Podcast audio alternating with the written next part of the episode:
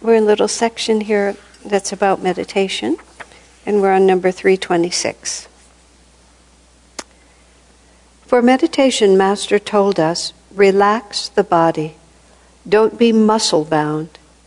In order to relax, first tense the body and inhale, then throw the breath out and relax. Repeat this practice several times. After that, sit perfectly still. And then he says, dump your body in the infinite. I love that. You know, this tense and relax is the idea that if you exaggerate an attitude, it'll awaken you to what you're actually doing that you're not aware of, and then you can draw all the tension out of it. It's the same, uh, it's really the same as the way karma runs in our lives. I was talking to someone recently about how we have a, a certain uh, momentum that we're born into, and oftentimes, you know, we, we tend to think of our incarnations as separate. But when we die, merely taking off your body doesn't suddenly liberate you from all your attachments and your desires. It just shifts the context. Um, Swami said to me once so powerfully, just like this nothing happens when you die. And of course, something happens because you don't see this world anymore and you're more in a, an energy world, in the astral world. But what he was trying to get through to me was there's no automatic shift of consciousness merely because you die. Whatever your existing vrittis, whatever your karmic pattern is, you, you go someplace else to work on them. It, it's a little bit like you can move from city to city, you can get a nicer apartment, you might get a worse apartment, you can move to different friends, you can get a different job, and all of these things will have an effect on how you act out your destiny, but it won't inherently make you somebody else. So a lot of times people have this thought in their mind that if I can just die, and I don't mean suicide, but if I can just die, then somehow I'll, I'll be rescued from all the things that are bothering me. And and what I've noticed is, of course, we, we when you start a when you look at your childhood and you sort of see what the forces are playing right from the start, or look at your upbringing and see what the forces are right from the start, the um, influences you chose to align yourself with, it gives you some clues of what you came in to work on. It's not always immediately obvious. Sometimes people are put in very challenging situations. Um, so you can see right from the beginning that you were not taking a holiday, that you really wanted to get on with it right away. Swamiji had very had a lot of difficult physical health when he was a child, just multiple times. He was always having some illness or another. Master said that children often work out a lot of karma through illnesses, especially little babies. They get fevers, and small children get fevers. It's a way of just using that body to work out karma since they don't yet have the intellectuality or the freedom to do it in other ways. But oftentimes, also, what I've observed and noticed in myself is that a karmic pattern has to intensify. I, I the, fa- the family, my family of origin, as they say, my family I was raised in gave me many good qualities, but they also exacerbated some of my worst qualities. Which, when I began to know about reincarnation and the idea that you can choose your own environment or that the soul chooses the right environment, I thought to myself, why didn't I incarnate with people who would fix my difficulties instead of making them worse? It just seemed like, I thought, like, what was I thinking? But I realized that because they exacerbated those weaknesses in me, they became larger, they, they loomed larger and larger in my awareness to the point where I became conscious of them and secondarily motivated to shift them. And Swamiji says, even in superconscious, in superconscious living techniques, one of the ways to help overcome a shortcoming is to continually exaggerate it in your own mind to the point where you rebel against it. And like, you know, like I'm just clumsy, I don't really ever do anything right, nobody really likes me, everything I try to do fails, you know, just all of my life is filled with bad luck until finally some part of you says, Well, not really. There's a few good things about me. I'm not really that bad. at the point at which your subconscious mind will turn positive and start supporting you instead of suppressing you, he said that that can be your, your starting point. Otherwise, the subconscious mind continually works against us and we're always at war with ourselves. Oh, I'm really so terrible. Why am I so terrible? And so you just have to say, well, you are. I remember this one woman who had uh, a terrible self image, just terrible self doubt. And Swamiji, and she, Swamiji had to counsel her over many years, repeatedly, really always for the same thing. And he finally said to her, just for the sake of experiment, let's assume that absolutely your worst fears about yourself are all true. He said, now what would we do? Because all the energy was holding them at bay, so maybe we just collapse into them and then see what we can build out of the wreckage. So you, you create it, you increase the tension to the point where it's become so exaggerated that you can actually pull it back and, and master this. In this particular instance, he's just talking about meditation. I mean, he's talking about meditation. He's not talking about the psychological, emotional things I was talking about. But it's the same principle because we, we all deal with this you know, the body just doesn't want to sit still and it keeps intruding itself. And I, I, um, I've noticed, I, I, every so often I look at my, at my videos of myself because it's useful to sort of see because you don't notice something. And I, I noticed a video that I had made where I sit absolutely still. I speak perfectly into the camera and I'm twirling my thumbs the entire time like this. I mean, like nothing else in me is moving. But whatever tension I had had just gotten all the way to here, and through the whole video, I just sit there, just absolutely centered, just doing this. And I, I had no idea that I was doing it. But it, it, you know, these these things are part of us, and we don't really know. And when you sit to meditate, oh my gosh, you discover all kinds of mental and physical things that you just never knew were there. You know, the tapping of the foot, whatever it might be. So we have to try to get a grip on that. In one way, this is just what he suggest, suggests, which all of you who study these teachings, you know. Sometimes these things seem so simple that we're, we're not inclined to really appreciate what they are. But if you really do that before you meditate and try to just find, make tension in every part of yourself, then when you actually release it, you realize that what, what you didn't even know was there same as with, I didn't even know it was a fault until it got so bad that it was in front of me all the time.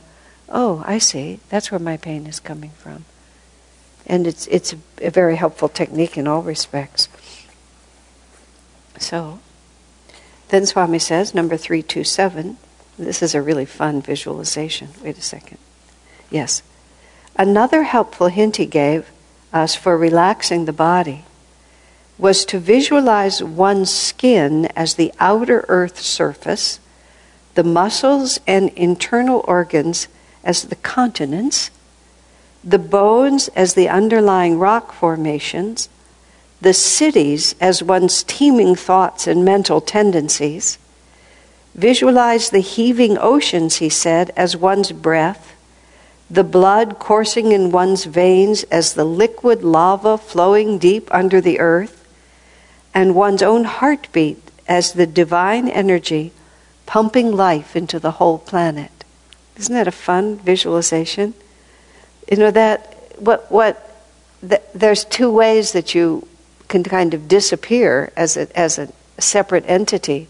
One is to make yourself small that you so small that you disappear, and the other is to make yourself so large that you encompass everything. So we we inhabit this body and so this is an idea of a way to just um, make it so far beyond our individual preoccupation with it that, that we can uh, release ourselves into the infinite, just feeling your part, uh, yourself a part of everything. It's, we're so accustomed to seeing our physical body as a separate force. And when, when one desires to move, you can move, I can move my hand, but I can't move yours. and I can't move somebody's hand in Chicago. And so there's, there's this inclination to draw this really small circle. But uh, what we're trying to do when we're meditating is we're trying to realize the fact that all of these uh, boundary lines are completely arbitrary and, in truth, don't exist. I was remembering the chant, I am the bubble, make me the sea. You know, we just, we, and we think about that. You think of the size of the ocean and you think of the size of the bubble, and we recognize just even in that image how tightly, how tightly we're clinging to this tiny aspect of reality and calling it me. So, since we're already in the body, Master suggests we just make the body infinite. I, I've been told that the, the, in, the, in the great scale of creation, between the size of a planet and the, the largest and the smallest, that the human body is right in the middle that there is as much in creation that's smaller than us as there is bigger than us, which is really sort of a fun way to look of it. Look at it.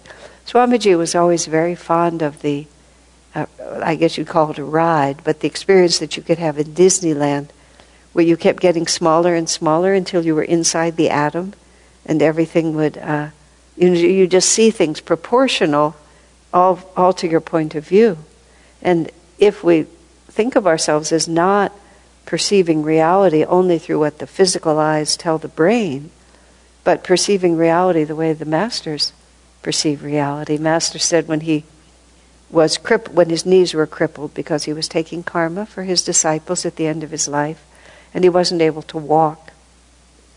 And he said, "Well," he said, uh, "Let's see. Some some people's I, I'm not going to quote it exactly."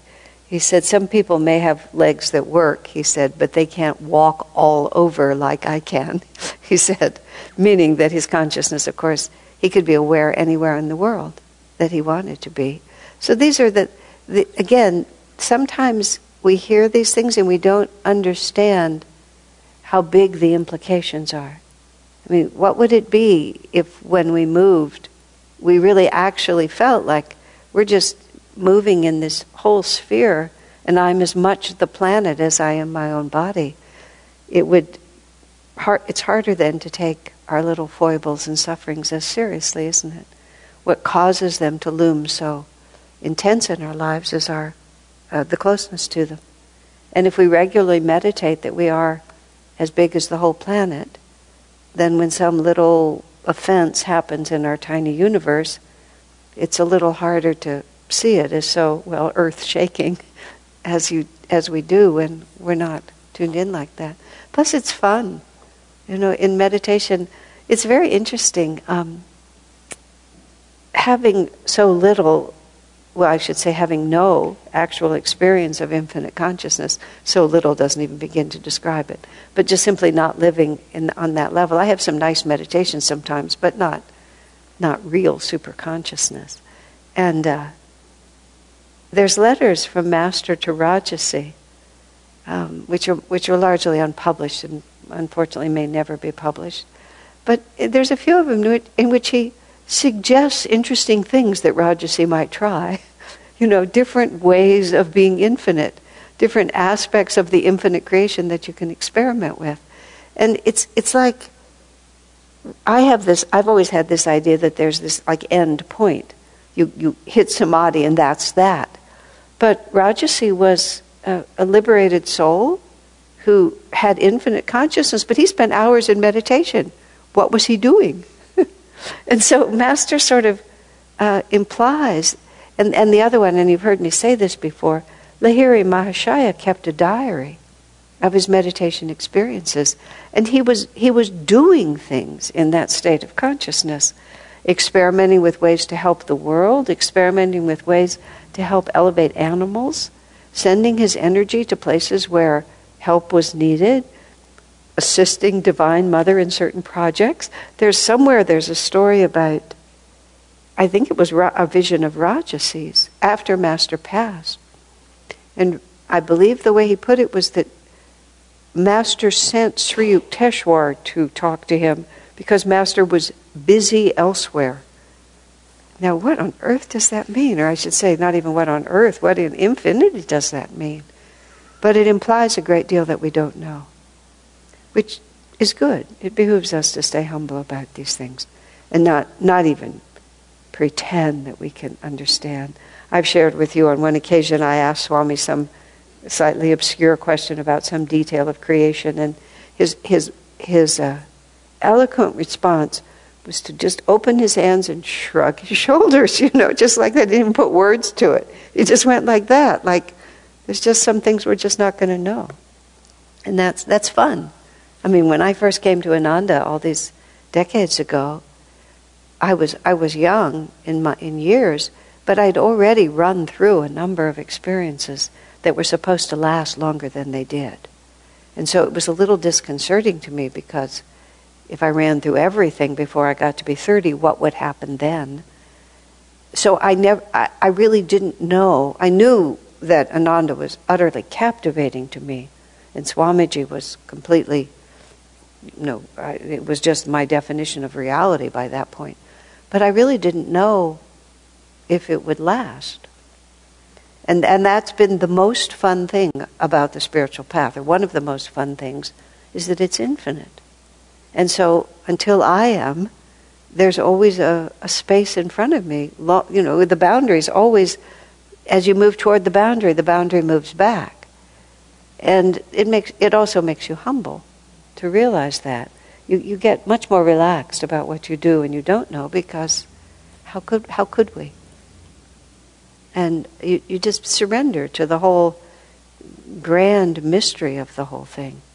Even in, when Master um, had his Mahasamadhi in 1948 and was for several days in a very high state of consciousness, and the nuns were taking notes, and he was conversing with Divine Mother, and he, he said, Oh, Divine Mother, that's how you do it. Like, what? You know, what was he seeing? He said, She took him all over the universe. Oh, that's how you do it. So it, it just tells you that whatever we think, we really don't know. And, and little exercises like this one, where we just try to make ourselves one with the universe, even just in a, an imaginary physical sense, can really just begin to open our minds. Because you see, what you're doing with a visualization like that is you're using your power of imagination to attune you to something that is true. So it isn't like just a visualization from the subconscious. This is, is like you use your conscious mind to imagine a superconscious reality so that will attune you with that superconscious reality so that then you will actually experience it. You see, it's very different, which is why these are very helpful. And so then he says, after that, don't move a muscle while meditating, said the Master. Don't twitch a limb. Feel the life inside you rather than your physical body as your reality. That's also very interesting. Whenever I, I play my Master said at the end of life, at the end of every day, Swami suggested, Master said, you should give back to God that whole day. Everything that you did, all that you accomplished, all your attachments. Not being so good at that myself, I, I developed a similar practice, which I, I don't do all the time, but I do sometimes, which is I imagine my death in a rather, it's a cheerful picture for me. I mean, I'm not afraid of that moment, and I've been with enough people who've died that I can I can visualize the scene and I can project my imaginary ideas about it. But uh, just the idea of really just letting go of the physical body and recognizing that all we ever experience is our own consciousness. And we are habituated to expressing it through the body, but it's, it's, no, it's no, they're not as closely related as we think they are. So, having watched people shed their physical bodies and watched them grow close to that, I kind of know what the expression on the face looks like, and I, I can't, I have never been able to project myself super consciously into their actual consciousness, but it's a very fun experiment. And I also imagine, when I do it, I imagine who might be there and I and I know again from experience I hear them whispering to each other over here, you know, is she still breathing? Is her heart still beating? And I, I recognize the person who's dying may be able to hear but is so disinterested in conversing. And it's, it's all that is really marvelously liberating and enjoyable to just recognize, oh yeah, that day will come. In fact, one of one of the things that really got me on the spiritual path, and this was maybe I was 18, 19, it was quite early in my process. I just, one day, uh, this was after I'd awoken to the possibility of self realization, and it was the idea of death. I realized that even though I was so young, the time would come when I would die. And I had no expectation that I would die young. I really had no thought about it. But I knew that the day would come when I would die, that the moment would be there. And when I was dying, that would be all there is. I wouldn't be 19 thinking about it. I would be on my deathbed. And I also understood vividly, as, as one would if you think for even a split second, that nobody, nobody could come with me. You know, my, my friends could comfort me, someone could hug me, people could be nice to me in normal life, everything. But there would be a moment when it would be absolutely solitary.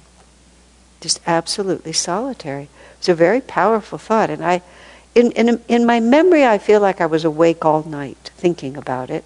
Whether that was literally true or not, I don't know. But I remember just trying to imagine every possible thing that could make that not true. I'm on another planet. Um, you know, I'm just a thousand different things. I'm buried under the earth. I'm uh, just anything. But no matter how I did it, I was always alone with my consciousness, which was a huge incentive for me to get my consciousness organized. That's all. There's a story, uh, Stephen Levine, who was a pioneer in conscious dying uh, many decades ago. I think he, he's probably still an authority. But he, he was the first one to really chronicle the changes people go through and tell people how to help each other. And he talked about the stage that people often go through when they know they're going to die and when they're on their deathbed, essentially. And the body ceases to respond. And you can no longer get up and open the window, go downstairs and put a pizza in the oven you know, go out to a movie because the body simply won't respond. And so you're still conscious, you're still there, but you can no longer express your consciousness through your body. And what he was also talking about is we relieve the tension in our consciousness by acting through our bodies. And we, we're, we're very accustomed to, as he put it, solving the problem of consciousness on the physical level. And of course, this is what people do to distract themselves all the time. The, the, the, the habit people have of just turning on a television and letting it run all the time. It's, it's really a, because I'm very sensitive to noise, it's not something that I can imagine, but people just want a background.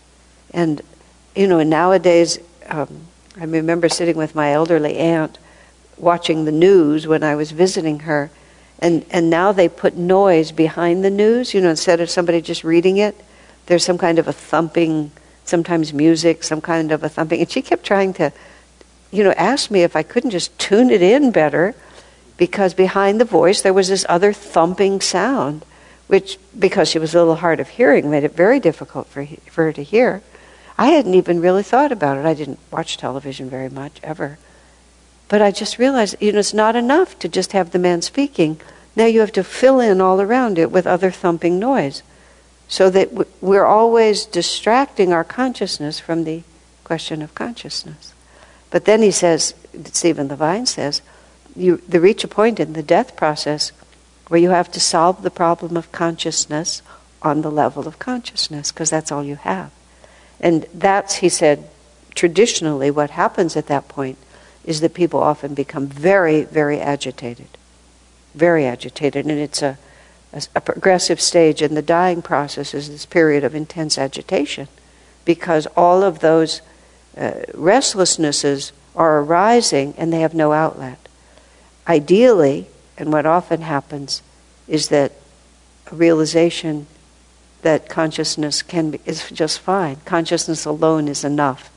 And often people will go through that agitation and then become very calm. And then they'll say, well, then they died peacefully because they became aware. of the fact that this is fine. Now, yogis, people who meditate, are more accustomed to it. So it doesn't happen for us in the same way. Although I've seen it happen a little. Why is not why is my leg not responding? Why is my arm not responding?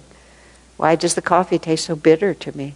Just things begin to leave and there's a but yogis have more of a context to adjust.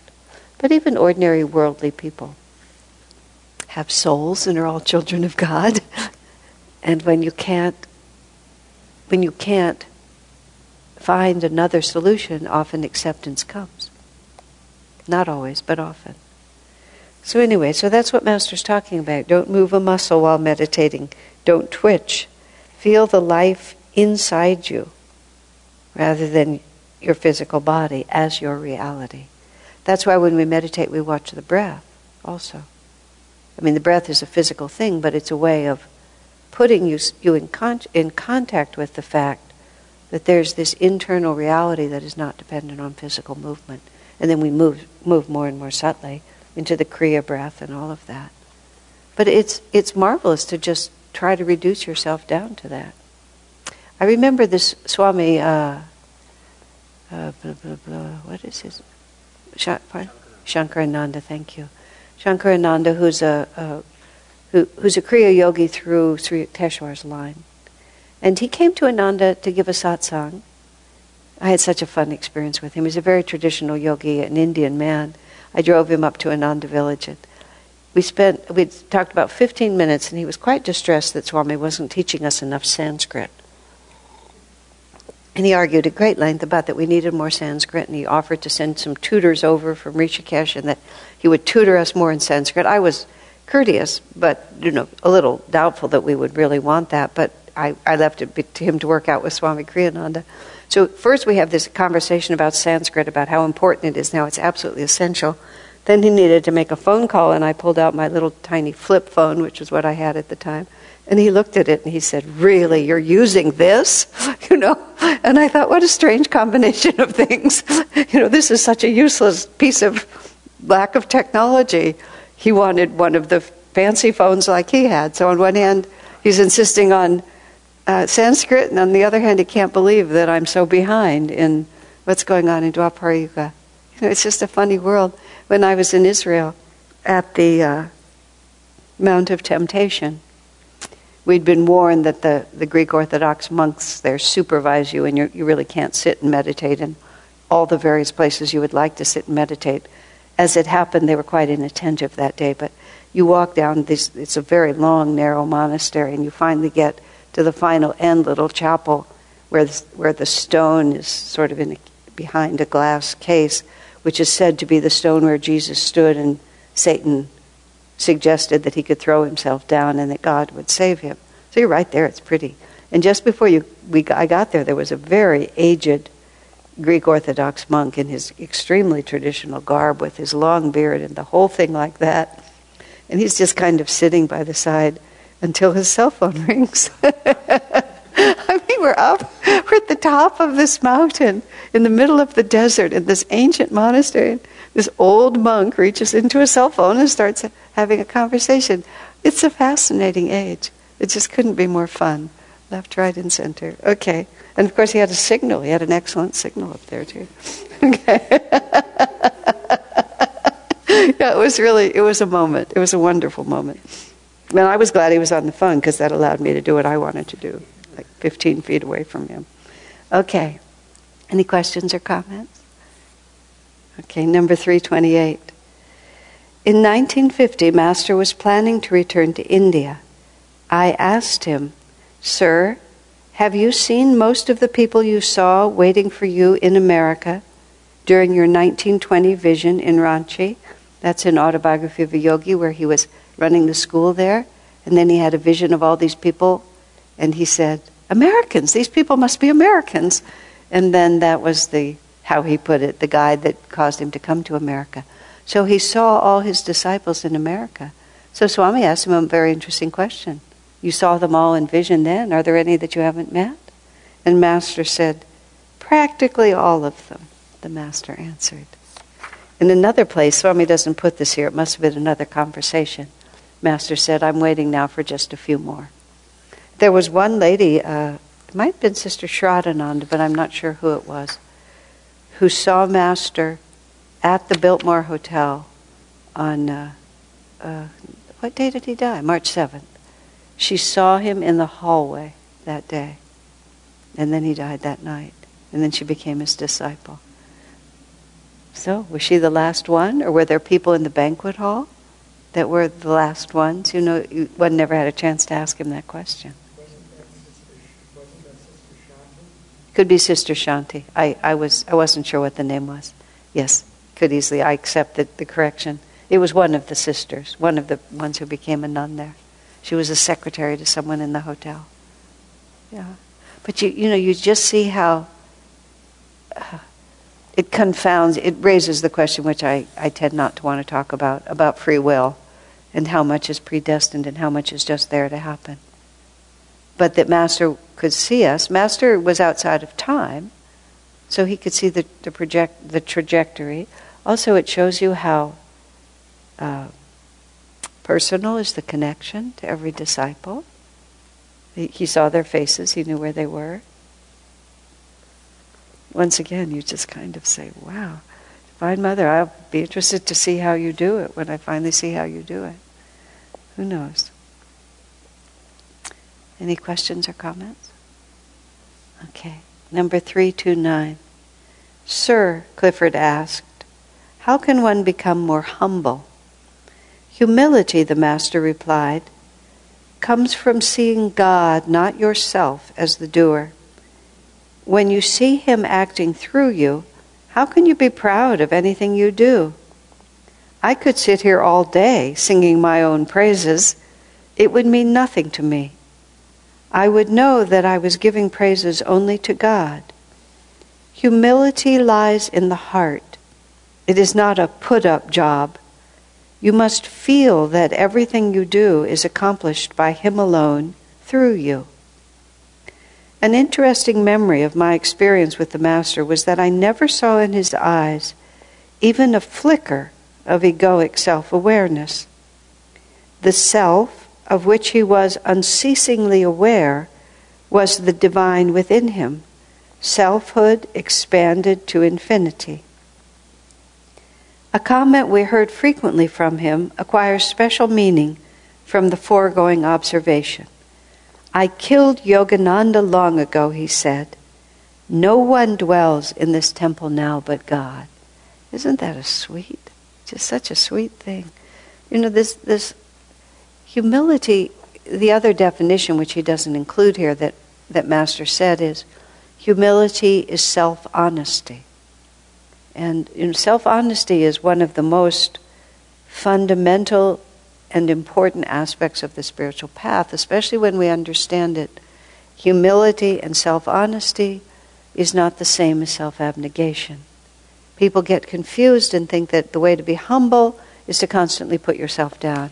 I remember this woman musician at Ananda who played an instrument beautifully, and she she had what you would call reverse ego. She was always so self conscious that no matter what happened, it, she, she drew it to herself in a personal way. But she drew it to herself in a personal way by always feeling inadequate, which was just another way of being self preoccupied. And, you know, she would often play, and I would say, you know, she played beautifully. She played the flute, she played it beautifully. I said, you know, it was so beautiful. And she would always say, well, no, it wasn't really very good. And I made some mistakes, or, you know, it didn't come out like I wanted it to. And that went on for some time. Finally, I said, I compliment you, and then you insult me. I tell you that you played beautifully, and you essentially tell me that I must be such a lousy musician myself that I can't really tell, because that was an awful performance, and how could I possibly think it was any good? I said, I don't really think this is the right response. But it was the truth. It was, I say you're good. She says, no, I'm not. But who's being insulted in that, you see? I mean, you see what happens when you become so self absorbed? I had this exchange with a woman friend of mine, which recently she told me actually helped her it was one of those terrible risks that afterwards I really was afraid. She was persistently depressed. And she was depressed, and when she became depressed, she would project upon everyone, you know, that she was inadequate in this way and inadequate in that way and terrible in this way and terrible in that way. And she was a good friend, and I did my best to try to cheer her up. And one day I just became impatient. Instead of you know, just being sympathetic for her suffering, I just became annoyed. And I said, Look, listen to yourself. I said, Swami Kriyananda thinks highly of you. I think highly of you. And then I listed about 10 really marvelous people at Ananda who all think very highly of her. And I said, and you posit your contrary opinion against all those people as if they're too stupid to know and you're the only one who can tell. And she just looked shocked for a moment. And then she began to laugh. And she recently told me that it really did shock her out of that thought. You know, sometimes when you deal with people who are a little mentally unbalanced, it's not uncommon to reach a point where their selfishness just infuriates you. You know, you, you try to be patient, but there's a point at which the sheer selfishness of insisting on their aberrated mental perception of themselves just becomes so annoying you can't stand it anymore. And on more than one occasion, I've either had to walk away, or in this case, I just spoke my mind, and thank you, God, it was inspired, not crushing. Sometimes it's been crushing. But, but that is what happens. Self declared reality that, I, that is, is subconsciously based, that I absolutely insist is true. And that's not humility. To always say, well, I'm terrible, I'm terrible. Humility is, is honesty. This woman, to use her as a random example, is immensely talented and extremely good at everything that she does. Now, that doesn't help to say, I'm immensely talented and extremely good at everything I do, because then you've just suddenly created, you've separated yourself out. Like, why are you good at it? Where does that talent come from? What is it that really makes you good? And of course, what makes us really good at anything is when we attune ourselves to a higher level of consciousness. And, it, and it's, it, it's antithetical for the limited ego to claim that it actually owns that level of consciousness. But it's, it's dishonest to say that sometimes you're not a channel. I mean, because sometimes you are a channel. But it's what comes through you, it's the music. There was a man at Ananda who played the piano beautifully, Gary Goldschneider. And uh, I, he's subsequently become extremely good at astrology. He's just a, a man who knew how to apply himself. So he shifted from a profession that was not so good at supporting his children to one that was. And uh, but he he he and Swami were friends. He was in Nevada City, and he would come visit every once in a while. And he and Swami he and Swami could talk about music on a level that very few other people could because they were so deep in it. But I remember Gary was once trying to articulate something and he couldn't say it in words, and he just sort of rushed over to the piano. There was a, Swami had a grand piano, a small grand piano at that time. Gary just put his hands on the keyboard and just began to play something that demonstrated what he was trying to articulate in words. And it was so impressive to me that there was no music in the room, and then suddenly the room was filled with music. I mean, it, it just happened so fast because he was so facile, he was just able to do that. But it, it was so dramatic to me that this man is a channel for the music. And he was using his own hands and his years of concentrated training. And it was very interesting because somehow or another in that context, later I, I thanked him for the music. Just said something about the music was so magnificent. He said, Oh, it's so relaxing when people compliment the music. He said, So many people just compliment me. And he says, like to him, the, the music was the point. And when the music was good, he was as happy as everybody else was. Look at the music. And that's really when we're kind, when we do something creative, when we dance, when we paint, when we speak, when we just have a, a when we smile. It's like it's not the one who's doing it. What makes it good is that something good has happened. And where, where does goodness exist? Where does goodness emanate from? Where does intelligence, insight, intuition come from? Haridas's fabulous way of turning a compliment when people would say his talk or his chanting or whatever was wonderful. He would just say, Yes, something inspiring happened and I got to be there. because it was the it that was the joy. And that's the self honesty. Oh, yeah, something really beautiful did happen. I'm extremely pleased with the way it came out. And if it isn't as, as nice as we would like it to be, then we need to resolve to do what we can to make it better. But we won't make it better by narrowing our focus down to the instrument. What we have to do is we have to tune in more deeply to that which, which, which we are trying to channel. And whether, I mean, just even attune, I mean, I don't say even because it's not a small thing, but like sensitivity to your, ch- your child's reality so that you can be a better instrument of Divine Mother to that child. It doesn't have to be some grand artistic work. Uh, walking in nature, keeping your posture straight, doing the doing a yoga posture correctly, meditating. It's the it's that which flows through us that we should concentrate on, and the instrument then becomes more and more uh, transparent, and therefore that which flows through becomes more and more perfect in itself. Let, um, I, I, I was, I remember commenting to Swamiji about this irony that I perceived, which is the more perfectly one expresses the infinite, and then, and then if you express something and do it well, people tend to want to give you credit for it. But by definition, the better, the better you are as a channel, the less you deserve the compliment.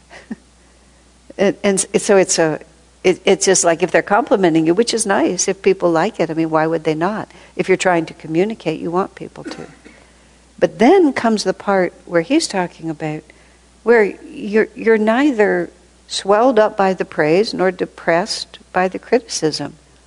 It's just an impersonal fact. It's self-honesty. And and you don't you don't claim it and you don't repudiate it. It just is what it is. When I tell the woman she played beautifully, and she did, she just needs to say, Yes, it was beautiful, wasn't it? Or I love that melody, or I always feel inspired. You, you, it's worthwhile if, you are in a position either where you receive a lot of criticism or you receive a lot of praise, one or the other. It's really worthwhile to spend the time meditating on really what is the proper response until you can become until you until it's your genuine response to the way things happen. People want to to to thank you. People want to give back to you. So you, you you can't be hurtful like that woman was to me. Or you can't be hurtful and just sort of passing it off. You have to be willing also to accept their energy.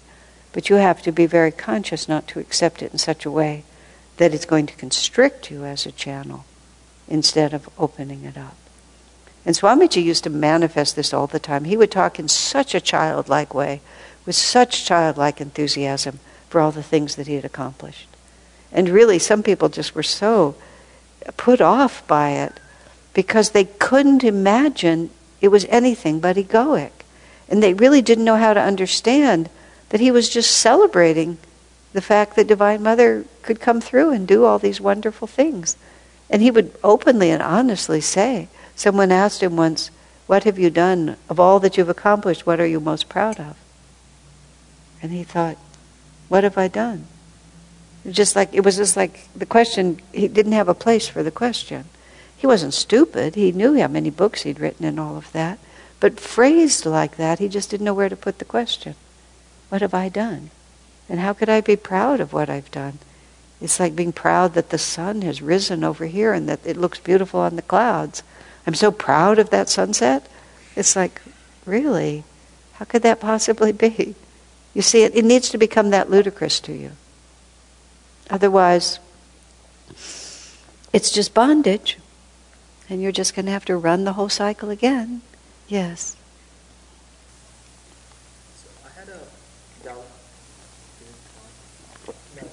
Navashan will.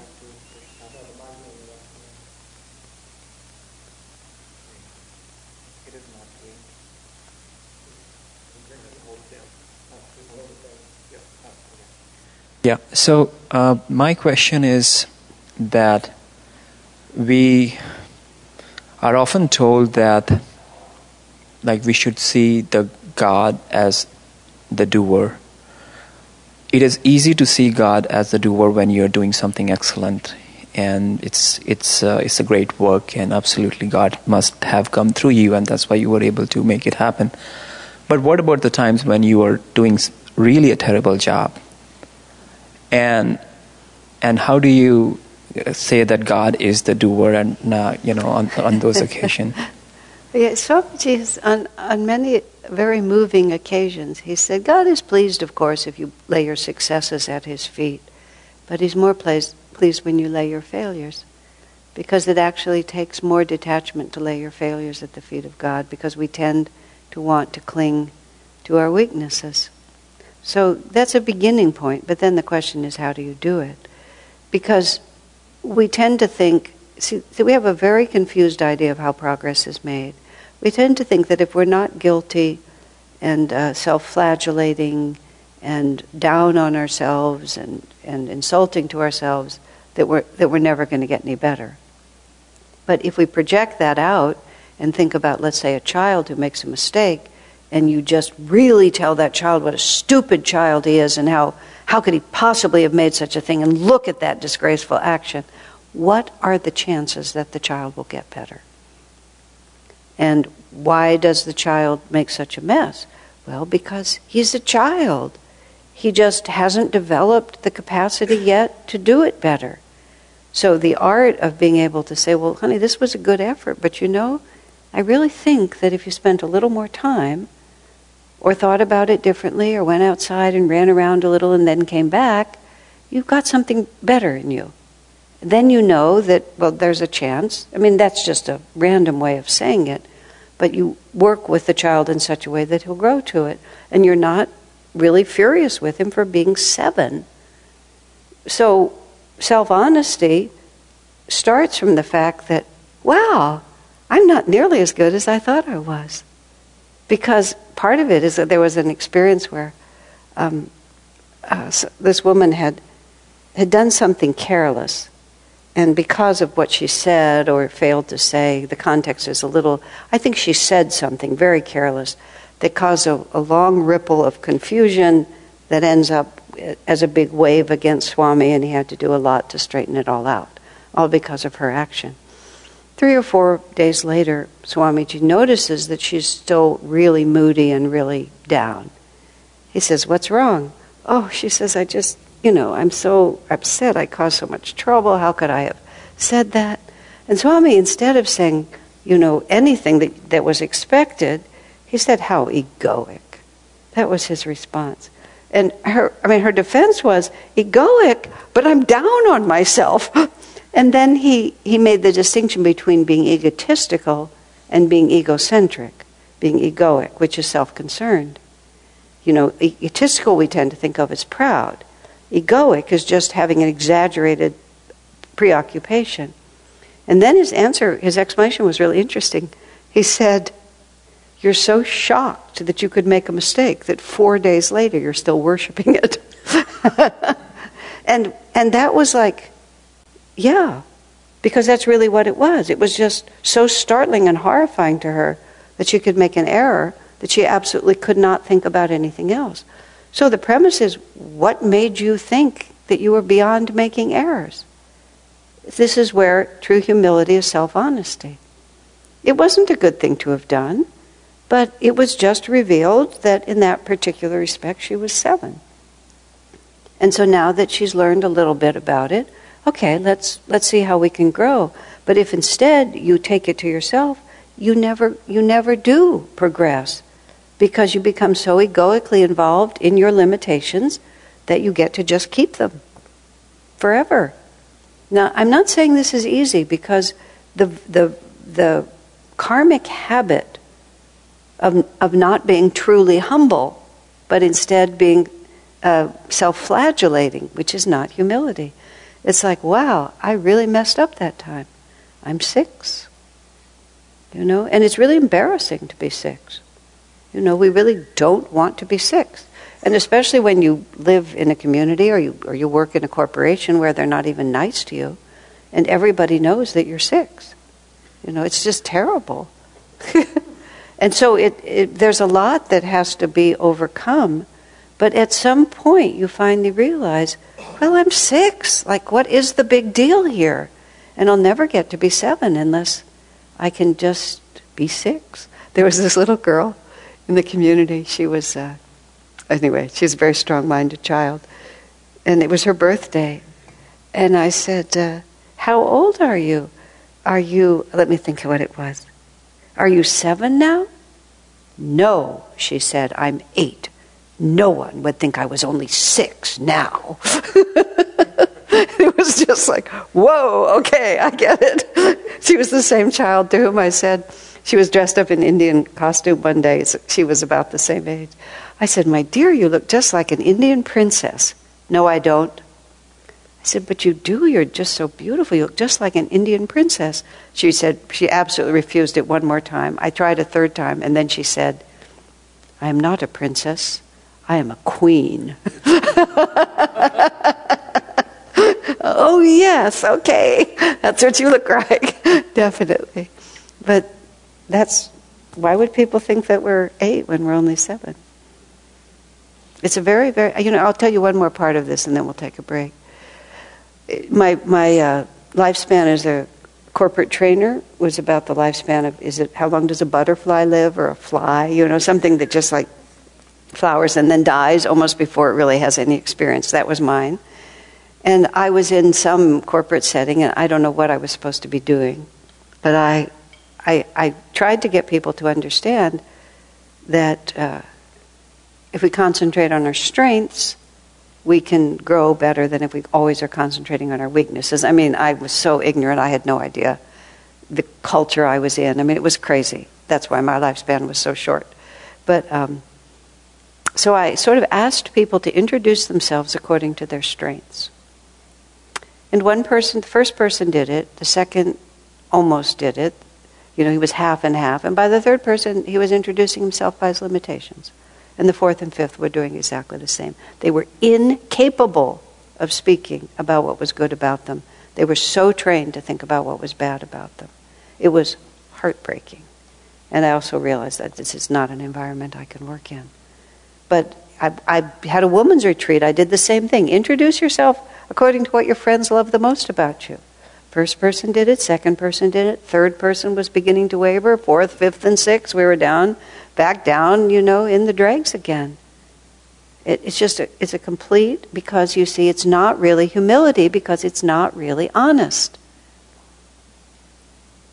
And so that's where the definition, self honesty, is really what we want. Even I'll take it one more like even if you're the best violinist in the world, Swami Kriyananda would always go to book buyers, which is the store that Ramamurti and Sita had for years, hundreds, thousands of used books.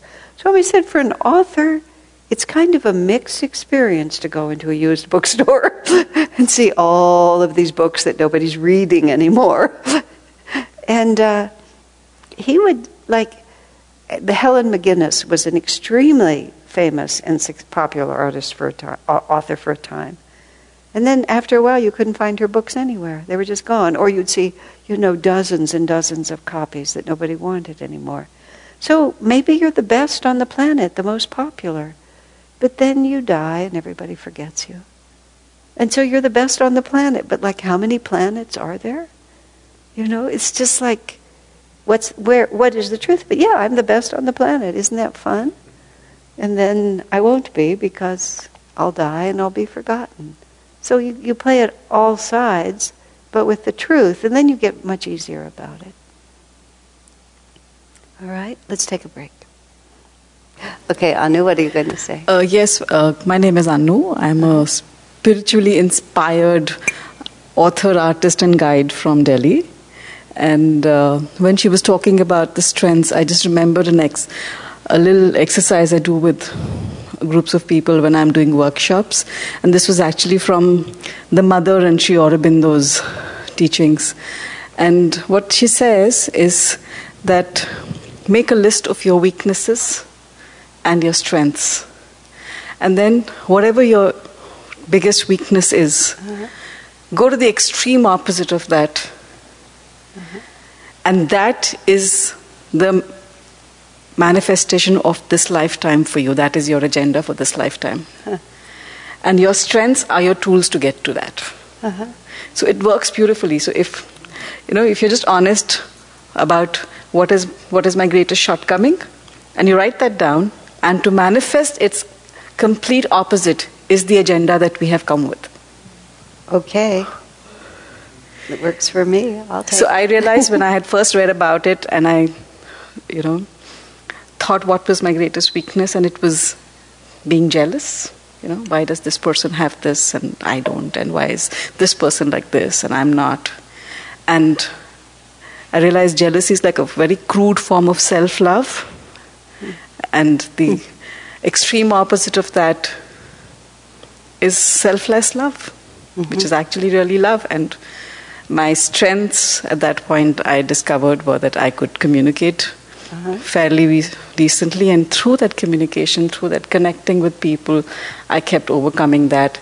And now, when I see Madhuri Dixit dance, I feel, oh, I'm dancing because she's she's an extension of me, and why be jealous of somebody else? Uh-huh. Because they are we are all extensions of each other, and somebody dances well, and somebody paints well, and if you are even blessed with the ability to appreciate that, well, you're gifted because somebody is manifesting it for you.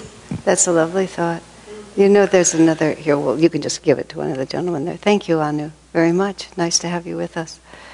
Um, I've, I've been amused by the fact that sometimes a person's weakness, and I won't say their greatest weakness, but sometimes the, an obstacle that they have in their life is their best quality taken too far.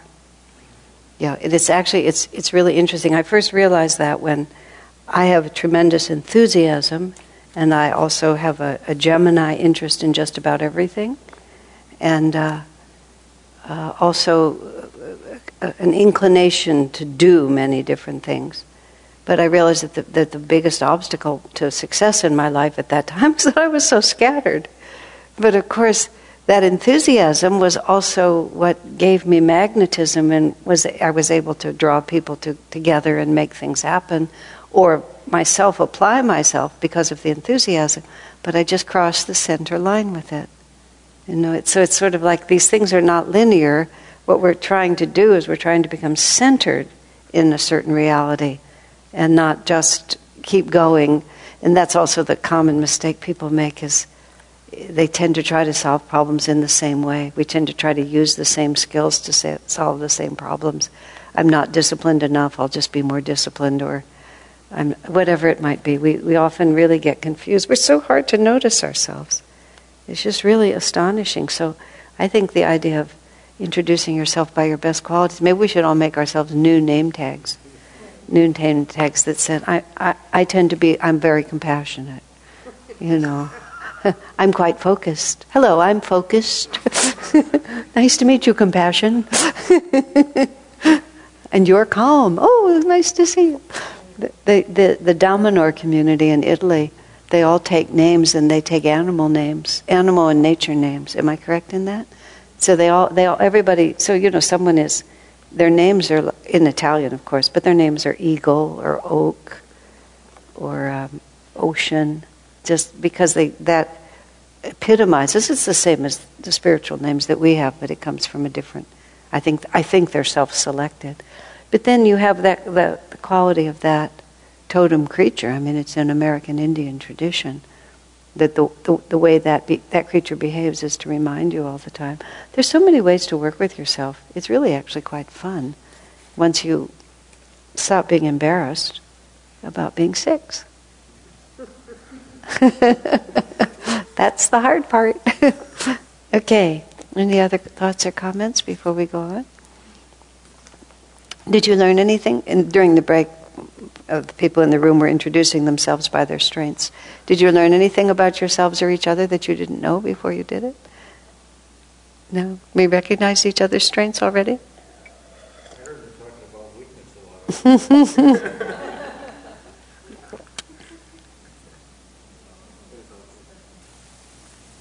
The, fir- the first person that I asked hung their head a little bit. Oh no. And we laughed because that is the natural tendency. Oh no, do I have to say that? Yeah. But then we were all so well behaved. It was all just very positive after that.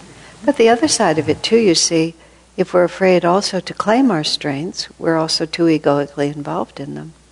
You know, if you can just say quite simply, well, I'm really quite good at playing the piano, I've been studying my whole life. You know, I love to paint, and some of my paintings recently have really pleased me. I mean, if we can't just say that out loud, then what, what are we also, by the same token, we're still in some distortion. It's, it's really interesting. I, I mentioned this to you all before when, when my friend Tushti was dying in Portland, and I was up there for several weeks in the house while she was passing. And there were all these collage materials there because when she'd been a little more, more well, other women friends had brought all these materials to do collages, and they'd sat around and do, doing collages. And so I had a lot of time on my hands, so I started making these collages, which I'd never really even respected the art form at all. And I got so engaged in it. I was getting up early and spending hours and just cutting things out of magazines and pasting them on like you do. Um, first of all, I began to thoroughly enjoy it, and I really could appreciate why people did it. And then when it was finished, I, t- I tend not to keep things. I'm not very sentimental, but I just couldn't throw them away. And finally, I had them laminated so that I could have them. And I just, there's three or four of them, maybe there's five. But I, I pulled them out recently, looked at them again, and it was, it was fascinating that they were one. I thought they were rather nice for what they were. I mean, it's not by any means great art, but they're a nice example of that. But it was also just interesting to sort of see who I am. You know, like the pers- a person who would create something like this has a certain view of life, has a certain feeling about life, has a certain aesthetic. And just to very impersonally just look at it and ask yourself, if I saw that, what would I think about the person who made it? And you just you can learn you can learn things and it puts you in a more honest relationship. I, I, in the house that I live in, which has three bedrooms, I basically live in one room. Recently, I've had housemates who are permanent residents and not just guests with me. But every so often, I just look at that room, and I think, you know, who who would make this room? Who who would live in a room like this? And it, it's just very interesting to sort of see who you are. I'm tidy, but not excessively so. I obviously, you can just tell from looking at the room that I have a lot going on at the same time. You just, who is it? And then you, you just kind of become more comfortable with your reality, or it, it points out to you, oh, I really need to. You know, the person who lives in this room has certain characteristics that I can see here that I really don't think she should have. So we need to start working with that. All that you're trying to do is just to get become objectively impersonal. That's, that's the beginning of understanding that I'm just a window for a greater reality. This really isn't me. This is just what, you know, what. I remember a friend of mine, her, she was very artistic and um, she had a beautiful home that she designed herself. But what was so interesting to me, everything in her house was really on a big scale. You know, big furniture, big thick counters in the kitchen, just everything was really big. And it also tended to be, um, I don't mean heavy in consciousness, but just heavy, like really solid, like it would take two or three people to push the table, you know, and even to move the couch would be a project. And I realized that I like everything to be really, really light, you know, just to like fall over. And I, I think uh, how different we are. You learn about who you are just by looking at the world that you've created, looking at the clothes in your closet. Like what, you know, who, who would have a wardrobe like this? What kind of a person is this? It's lots of fun ways to, to get yourself centered. You know, because when Master says, I killed Yogananda long ago, you kind of want to know how you get there. Yeah. Also, put uh, self forgetfulness into this context that that where does self forgetfulness fit? Because I had this uh, this feeling that I think I read somewhere uh, somebody defined humility also as self forgetfulness. Even if it is not accurate, I just no, no. wanted so to uh, put this in perspective. Self forgetfulness is a really good definition of humility because self forgetfulness in contemplation of a greater reality. It's not it's self forgetfulness because you've expanded beyond the limitations and you're concentrating. I mean, anyone who who who who is a good artist of any kind, whether whatever your art form is, um, working with other people or a physicist friend of mine was concerned because he said he was getting his PhD at Stanford. He said he goes early in the morning and then he looks up and it's the end of the day. And you know, he's just been lost. And he was concerned about that. I said, You should thank God every single day. I mean, because he, he would just completely forget himself in the contemplation of this fascinating universe that he was so dedicated to. And when a person paints or dances, you just when you're really doing it well, or sings, you're just in the experience. There's no self there. So self forgetfulness, lack of self concern, it's all a greater truth. And I mean, the opposite of that is what about me? What about me? Am I singing right? Have I got this note right? Do people really like it? Oh dear, I'm, here I am. I'm making a mistake again. When I was first trying to write 15 years ago, I was so critical that I literally would write all day, and then by the end of the day, I would have deleted everything I'd written. I mean, I just couldn't. I couldn't let us. I mean, now I just think I was so crazy, but I was. I was just always thinking about whether it was going to be good or not, whether I was going to be good or not, whether anybody was going to like it. And by the end, I would find that I didn't have any paragraphs, really, because I'd write a few sentences, I'd change them, I'd write them, I'd change them. It was completely nuts. But the opposite of that is just becoming so interested in what you're saying that you just start saying it or painting it, and that the little self is just forgotten in the flow of energy.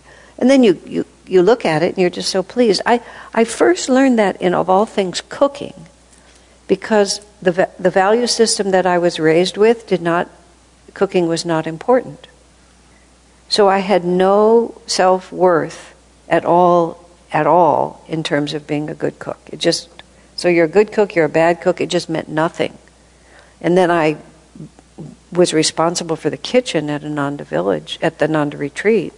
And I was interested in nutrition and food, but I was a terrible cook, just terrible. And the people rebelled. there was a small in house revolt. And by that point, I had begun to realize that I needed to learn. And so Swamiji offered to teach me to cook when he saw that I was receptive. And we spent a weekend. He had a guest that weekend, a man named Swami Nirmalananda, who's now called Father Abbot George.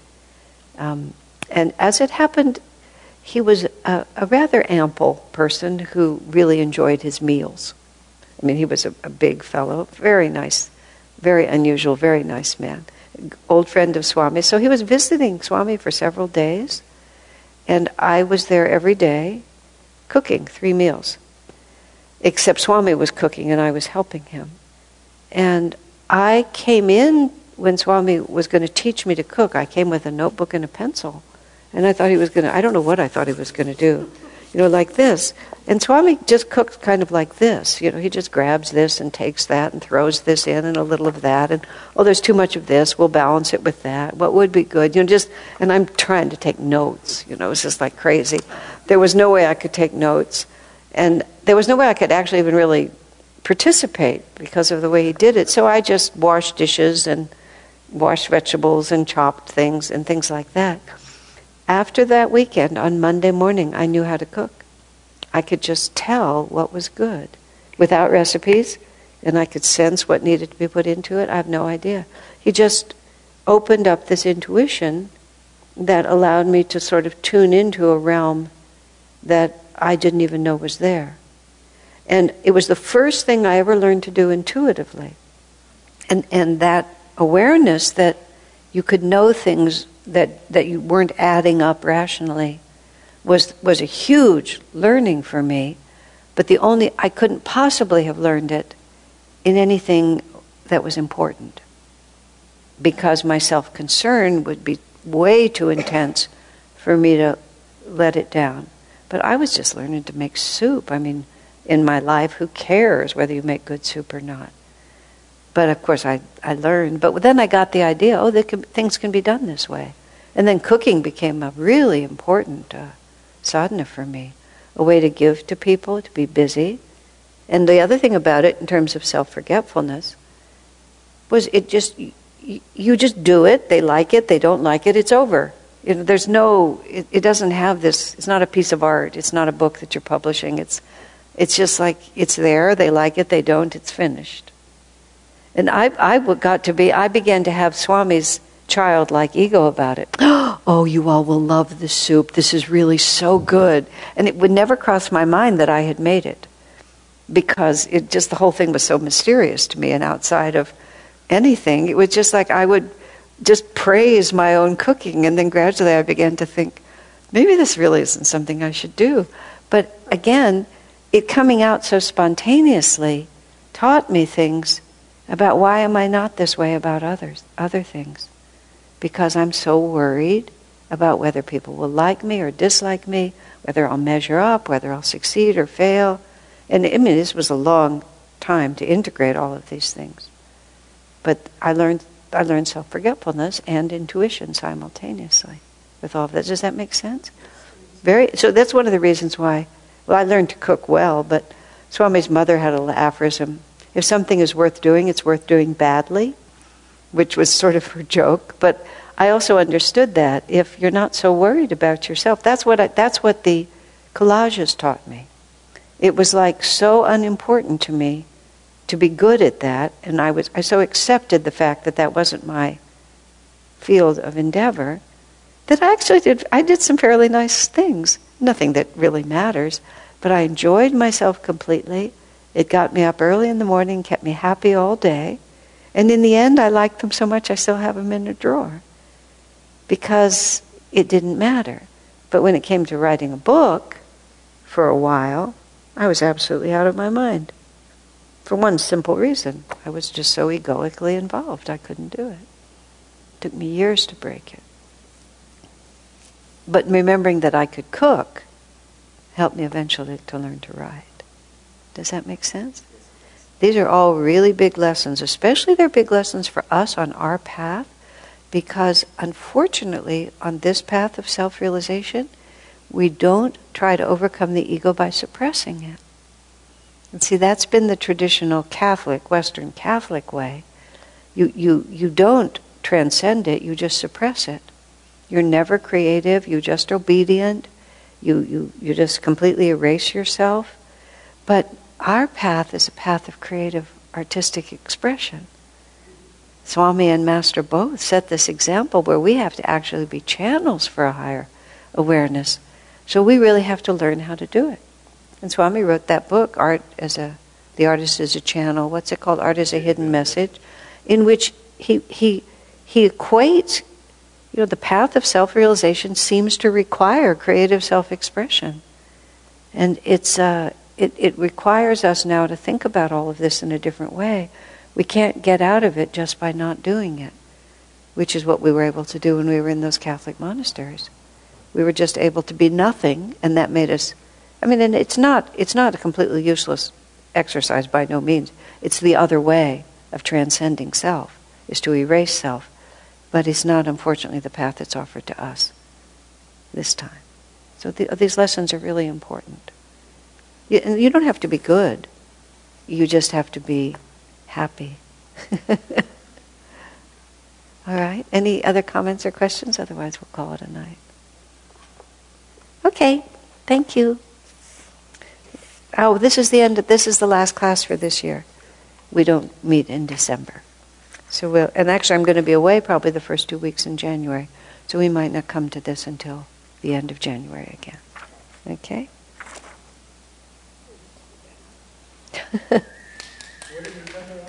Pardon me? We did uh, 3, 26, 27, 28, and 29.